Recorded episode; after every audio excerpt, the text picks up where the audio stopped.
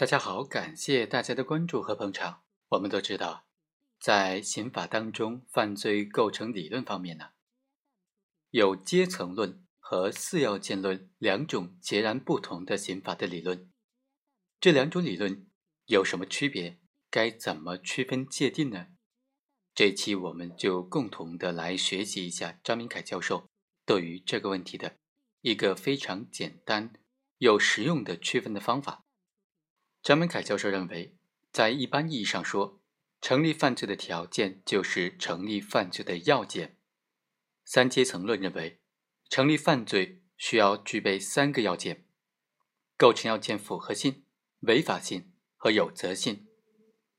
四阶层论认为呢，成立犯罪需要具备的要件是四个：行为、构成要件符合性、违法性和有责性。而中国传统以来呢，我们认为的四要件论，它就要求说，成立犯罪必须同时具备四个要件：犯罪的客体、犯罪的客观方面、犯罪的主体、犯罪的主观方面。由此可见呢，非常显然，阶层论和四要件论并不是因为要件数量上的不同而产生差别。简单来说。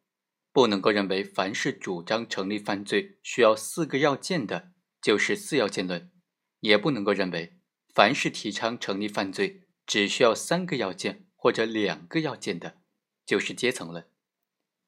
虽然四要件论和阶层论在哲学基础、理论根基、具体观点等方面都有很多的不同，但是联系我国的刑事司法实践，张明凯教授认为。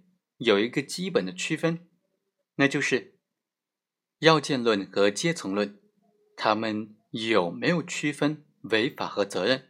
是否区分违法和责任呢？就是四要件论和阶层论的一个非常重要的区别。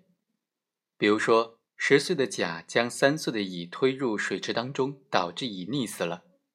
按照四要件理论呢，他就认为，甲因为没有达到法定年龄，他的行为。没有刑法上的社会危害性，不违反刑法，所以不构成犯罪。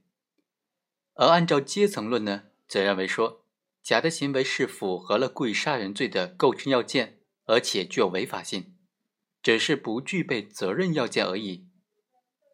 又比如说，张某在作业的过程当中意外的导致了李四死亡，那么张某的行为构不构成犯罪呢？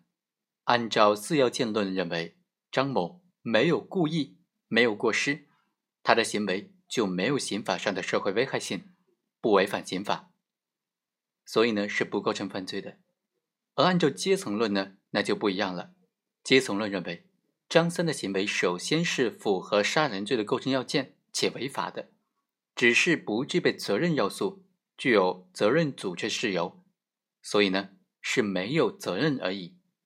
好，以上就是本期的全部内容，我们下期再会。